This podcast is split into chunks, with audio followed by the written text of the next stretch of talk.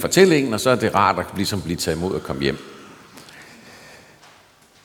Men jeg har desværre også opdaget, at øh, jeg har træk, som gør, at, øh, at jeg ligner også den ældste søn. Nu forudsætter jeg selvfølgelig, at de kender fortællingen. Men at til den ene side, så, så håber jeg på at være den, den yngste der, som er den lidt vildbassen. Men jeg kan også godt se, at der er sider af mig, som er den store der, den lidt selvretfærdige. Og han var simpelthen ikke særlig imødekommende over for det at få sin lillebror hjem igen. Det var faktisk det var sådan lidt træls for ham i virkeligheden. Og, så, og i øvrigt også i den tekst, så er der nogle gange, at vi glemmer, at, øh, at fortællingen, den, den lignelse, den starter med, en mand havde to sønner. Det er tit sønnerne, vi kommer til at sammenligne os med, men man kunne måske også prøve at spejle sig lidt i manden, altså faren, men det er en anden snak. Eller for eksempel, hvis, hvis vi hører eller læser teksten om de 100 får, og så, hov, nej, der er jo kun de 99, så vil jeg faktisk helst være det der nummer, nummer 100 der, der er rent væk. For, altså, fordi jeg jo tænker, jamen, jeg er jo, altså, det er da kedeligt at være derinde i den gård der, bare, eller hvad skal man sige, indhegningen at være der. Jeg vil da hellere være en, som er en lille vildbase. Ja, det ved jeg ikke, hvordan I har det. I hvert fald. Eller Martha, nu ved jeg godt, det er en lignelse det her. Martha Maria-teksten. Der er der også mange gange, hvor man så tænker, hvem er man så? Er man mest en Martha, eller mest en Maria, eller hvor man henne er i det? Den aktivistiske Maria, eller, eller nej, undskyld, den aktivistiske Martha selvfølgelig, og så den øh, Maria der, der vælger den gode del. Hvor, hvor er man henne? Altså, sådan, sådan tænker jeg, sådan er det tit, at vi prøver på en eller anden måde at placere os i det, vi læser. Så hvem er man? Og i den tekst, vi lige har hørt i dag, der er der simpelthen en, på en eller anden måde sådan en indbygget vanskelighed. Næsten som sådan en gordisk knude. Men inden vi prøver at kigge på det, så kunne jeg godt tænke mig øh, og, er, og på en eller anden måde tale om øh, både en toller og en fariser. For jeg har lagt mærke til hos mig selv, måske også hos jer, det, det må man jo mærke efter selv, men der, der er øh, tit i, i vores sammenhæng, at øh, når vi hører en tekst, så har vi ligesom et bestemt billede af det, vi hører. Så det er ikke sikkert, at vi har sat os helt ind i, hvad en toller er, eller en fejser, eller, eller for den sags skyld en sønderinde. Altså, der er masser af fortællinger, hvor vi, hvor vi har hørt det så mange gange, så vi, vi kan næsten ikke høre noget nyt. Så jeg har sat mig for, at der, hvor jeg bare glider med, og tænker, om tolleren fariser, det ved alle være. Og det er jeg faktisk usikker på. Jeg kom selv i tvivl, hvad, er det, hvad vil det egentlig sige? Så derfor så skal vi lige prøve at kigge på en toller. Og når man søger på, på internettet, det bruger vi også her øh, i året, der står der om en toller. Altså på Jesu tid, der var øh, den romerske besættelsesmagt i Palæstina, de havde ansat tollere til at opkræve en særlig transitafgift, altså når man skulle gennem landet fra den nordlige til den sydlige del af Palæstina. Og disse tollere, dem så farisæerne på med foragt, fordi de gik romernes ærne. Og Jesus, han, det er jo helt indlysende, han provokerede sine omgivelser ved at, ved, at, ved at tage sig af dem og andre, der var stemplet som syndere. Altså, og jeg tænkte på, at altså en toller på, i Palæstina for mange, mange, altså for et par tusind år siden, hvis man skulle trække det lidt tættere på, så, og måske holder sammenligningen ikke helt, men, men på en eller anden måde, er, måske er det, svarer det til, altså under 2. verdenskrig også, hvor, hvor nogen jo arbejdede sammen med nazisterne, altså en besættelsesmagt, og de arbejdede sammen med og fik stor fortjeneste af det. Der er mange, der har skabt sådan en formue på grund af 2. verdenskrig. Og måske kan vi måske lidt bedre forstå begrebet toller, hvis vi tænker, at det, det er den type mennesker. Det er nogen, der på en eller anden måde frivilligt er gået med til og faktisk få en fortjeneste ud af en besættelsesmagt. Det er sådan en person, Jesus han, altså om, siger om, at han gik derfra og var retfærdig. Det er det, vi læser i teksten. Og jeg kan faktisk godt forstå, at der var modstand mod det. Det må jeg sige. Altså min morfar, han var nazisympatisør. Det har jeg hørt, og, og, jeg, og det var, man talte ikke rigtig om det. Det var simpelthen pinligt, ikke også? Men jeg har da tænkt mange gange, hvad, altså, hvorfor i alverden dog det? Hvad, hvad kunne få ham til at blive det? Men jeg ved fra min mor, at der blev jo kigget skævt til familien, fordi Og han var, han var ikke engang, altså han arbejdede ikke for dem, han havde bare, altså, han havde bare sympati for nazisme. Så, det, så det, altså det er sådan et menneske, om hvem Jesus siger, jamen han gik derfra retfærdig. Og så kan vi også kigge på, hvad er en sådan fariser? Og farisæerne, de var jo kendetegnet ved, at de lagde stor vægt på overholdelse af Moseloven. Særligt renhedsforskrifterne var de optaget af. Og så for uden loven, så tillagde farisæerne også fædrenes overleveringer, altså der indeholdt udlægninger af loven. Og de, dem tillagde de kæmpe betydning. Det var meget, meget vigtigt at gøre det rigtige.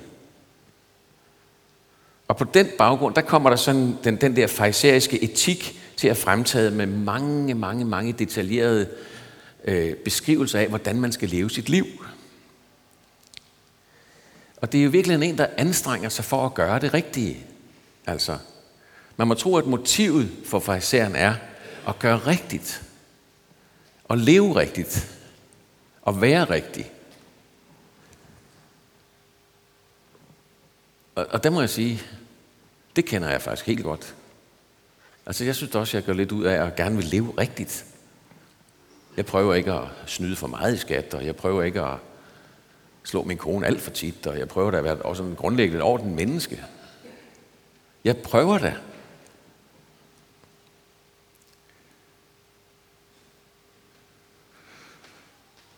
Ja, altså, men de bliver jo kaldt selvretfærdige. Altså en selvretfærdig person, han synes, han er bedre end alle andre. En farisæer, det er ligesom, altså det er på den nudansk, en nudansk ordbog. Det vil sige, jamen det er jo en, der, der synes, han er bedre end alle andre. Og når vi bruger det i, i dag, i daglig tale, hvis man, det ved jeg faktisk ikke, om folk rigtig bruger det, man kan godt blive sådan med, med foragt, at du er en farisæer. Så, så er det fordi, at man, at man øh, på en eller anden måde bliver, altså så er man lidt en hyggelig eller sådan. Så er man mere sådan lidt skinhellig, eller lidt dobbelt på en eller anden måde. Så vi har altså et billede af tolleren, som var, jamen, som jo, hvor jeg tænker, ja, puh, det, godt, jeg ikke er toller. Og farisæren, som jeg kan identificere mig lidt med, men som jeg tænker, ah, det håber jeg ikke alt for meget af. så, så hvem er jeg så i lignelsen? Altså nu har vi hørt teksten. Hvem er jeg så? Eller hvem er vi i lignelsen? Og indtil videre, der må jeg sige, at der er der faktisk ikke nogen, jeg sådan rigtig har lyst til at være. Egentlig. Det må jeg sige. Jeg hælder lidt mest til fariseren, men jeg synes heller ikke helt, jeg er der vel. Altså, jeg synes ikke, det er så, er så, så slemt. Men omvendt, hvis jeg så siger, jeg er i hvert fald ikke som fariseren. Godt, jeg ikke er ligesom ham. ja, så er jeg jo så er jeg jo lige præcis placeret mig der, hvor jeg siger, godt, jeg ikke er ligesom ham. Så det, det er jo lidt komplekst. En kompleks, en svær tekst. Så er jeg jo en, der siger, jeg er ikke som de andre. Ikke så godt. Og i min forberedelse her, så, havde, så læste jeg om en fængselspræst, som havde gjort sig følgende overvejelser. Hun siger, at, øh, at lignelsen for hende, der var det, det, er en, det er en påmindelse om ydmyghed. Altså at være ydmyg.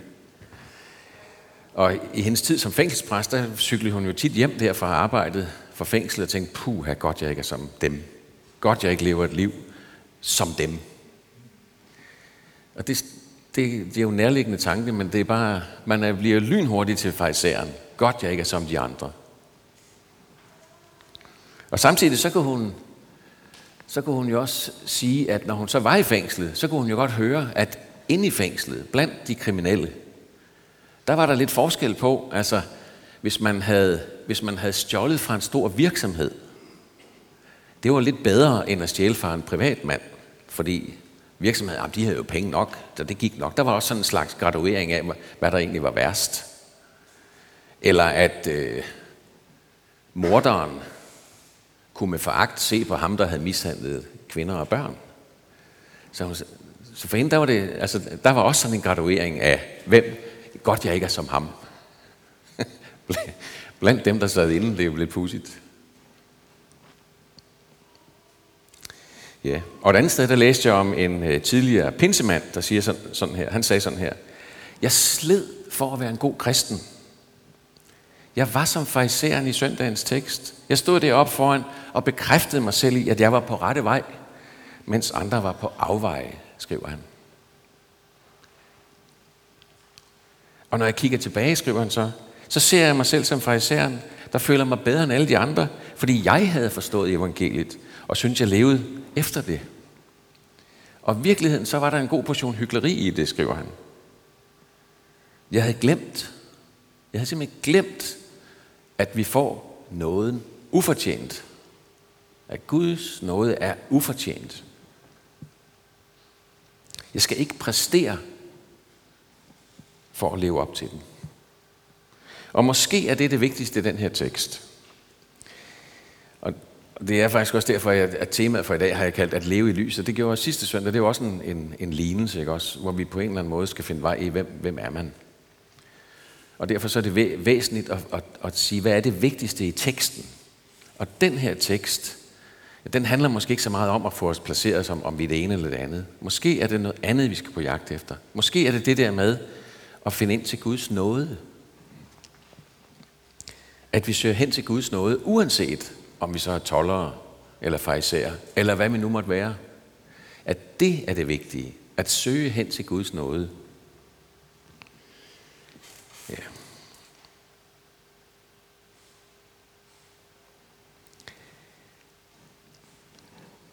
Jeg har, øh, jeg har taget sådan en bog med.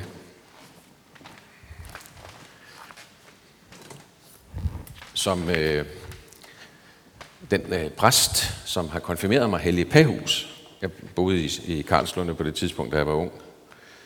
Øh, og han har skrevet en bog, der hedder Ydmyghed. Han har faktisk studeret på Fuller og lavet en afhandling om ydmyghed. Og hvis man vil, så kan man godt gå på jagt efter ydmyghed, fordi det er også noget af det tekst, den taler om, det er at leve ydmygt. Det beskriver han faktisk. Den, den, den er ikke så svær at komme igennem, men en rigtig god bog om ydmyghed. Og, øhm, og når jeg tager den frem nu, så er det fordi, at han skriver nemlig noget om, om det, som måske i virkeligheden, hvis man kommer op på den lidt højere klinge på det her med problematikken, den her grundproblematik, der er mellem tolleren og fariseren, så siger han, at, han, at vi kigger ind i en problematik, der har været her siden syndefaldet. Og det har sat dagsordenen siden syndefaldet. I Johannes evangeliet, siger han, der siger Johannes døber nemlig om, om Jesus. Se det Guds lam, som bærer verdens synd, altså i ental. Og man kunne godt tænke, jamen det må jo være altså al verdens synd. Altså der er jo mange forskellige slags synder, så det skulle have været flertal. Men, men han lægger vægt på her, at der er altså en grundsynd,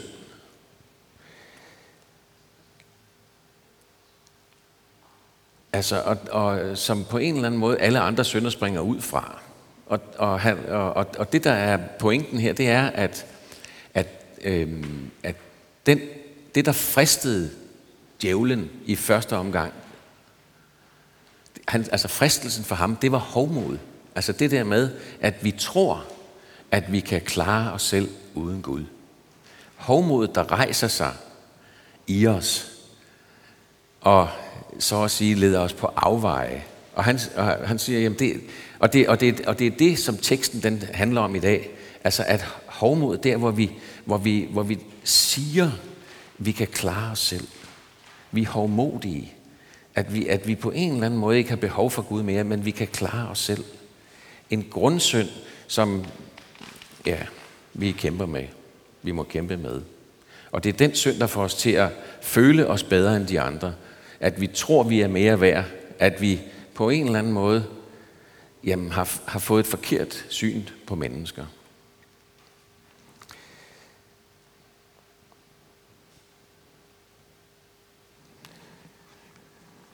Og jeg, kan, jeg, jeg har lyst til at sige, at øhm, det er simpelthen så nemt at havne i og øh, synes, man er bedre end andre. Virkelig nemt. Vi, øh, I mange år har vi lavet sådan noget åben madklub i det, hvor jeg kommer fra. Og der øh, kommer der mennesker af alle mulige typer. Og, og jeg må sige, der i, i, øh, på et tidspunkt, så slog det mig, at, at jeg faktisk tænkte om dem, nogle af dem, der kom der, at jeg var bedre end dem. At jeg, var, at jeg havde et bedre liv end dem. At jeg var mere, mere værd end dem. Og jeg blev simpelthen taget i rette af Gud. Altså, og, og kaldt, så at sige, tilbage fra min vildfarelse på det der med, jamen, det er jo ikke klienter. Det er jo mennesker, vi bare har madfællesskab med. Så jeg blev opmærksom på, at, øh, at jeg havde syntes noget, dels om dem, men også havde jeg kommet til at synes noget om mig selv. Et hovmod, der rejser sig hos mig over for mennesker, som bare er mennesker. Så jeg blev heldigvis kaldt tilbage. Men, men bare for at sige, at jeg tror, at der er sådan en grundsynd i os, som til stadighed vil stikke sit grimme hoved frem. Og vi skal være opmærksom på, hvordan vi ser på mennesker. Vi skal være opmærksom på, hvordan vi ser på mennesker. Så hvordan skal man, lever man så ydmygt? Og jeg må sige, at jeg har det virkelig stramt med prædikner, som øh, på en eller anden måde ender med at, at, at skal fortælle nogen, hvad de skal. Og heldigvis, så, så øh, øh, det ligger heller ikke lige til venstre benet her. Fordi det at leve ydmygt, det kan man ikke sætte ind i en metode, eller et særligt discipleskabsprogram, eller stille op på en formel, og sige, når jeg nu bare gør sådan og sådan og sådan, så, det, så, så bliver alt godt. For så, så bliver det med det samme som farisæeren. Altså et system, der skal redde mig. Så, den, så det er noget andet, der skal til, for at jeg kan leve ydmygt. Så det, altså det, der ser ud til at kunne holde mig på vejen hen imod, altså for at kunne leve ydmygt ind for Gud, det er jo mit, min hjertes indstilling. At jeg dagligt, vil jeg næsten sige, slår mig for brystet og siger, åh Gud, vær mig nådig. Og i virkeligheden ligesom Peter der, da han i bekendelsen efter opstandelsen, ikke også, hvor han siger, hvor Jesus tre gange spørger ham, elsker du mig, jeg elsker Og hvor han ender med at sige, jamen, åh herre, du ved jo, hvordan det står til. altså, det, jeg, jeg tror simpelthen, det er ud af den tangent, vi skal ud af den vej, at vi som kristne, der vil leve ydmygt. Og hvordan lever man ret? Ja, man kan godt, man kan godt øve sig og gøre noget, men det er ikke det, det kommer an på at anstrenge sig, men det kommer an på at have indstillingen ind for Gud og sige, jamen Gud, du ved, hvordan det står til, så hjælp mig. Hjælp mig, Gud.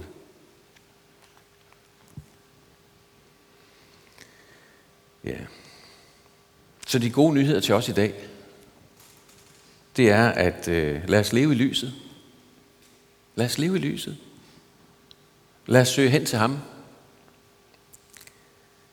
Og lad os bekende vores øh, hjertes tilstand over for ham, der allerede ved om det, der bor i os. Det er frihed. Og det er sand ydmyghed at leve der, at vi kommer hen til ham. Og så tror jeg, han siger til os, jamen, vær fri, lev vel, vær fri, og sender os afsted. Ja, lad os bede sammen.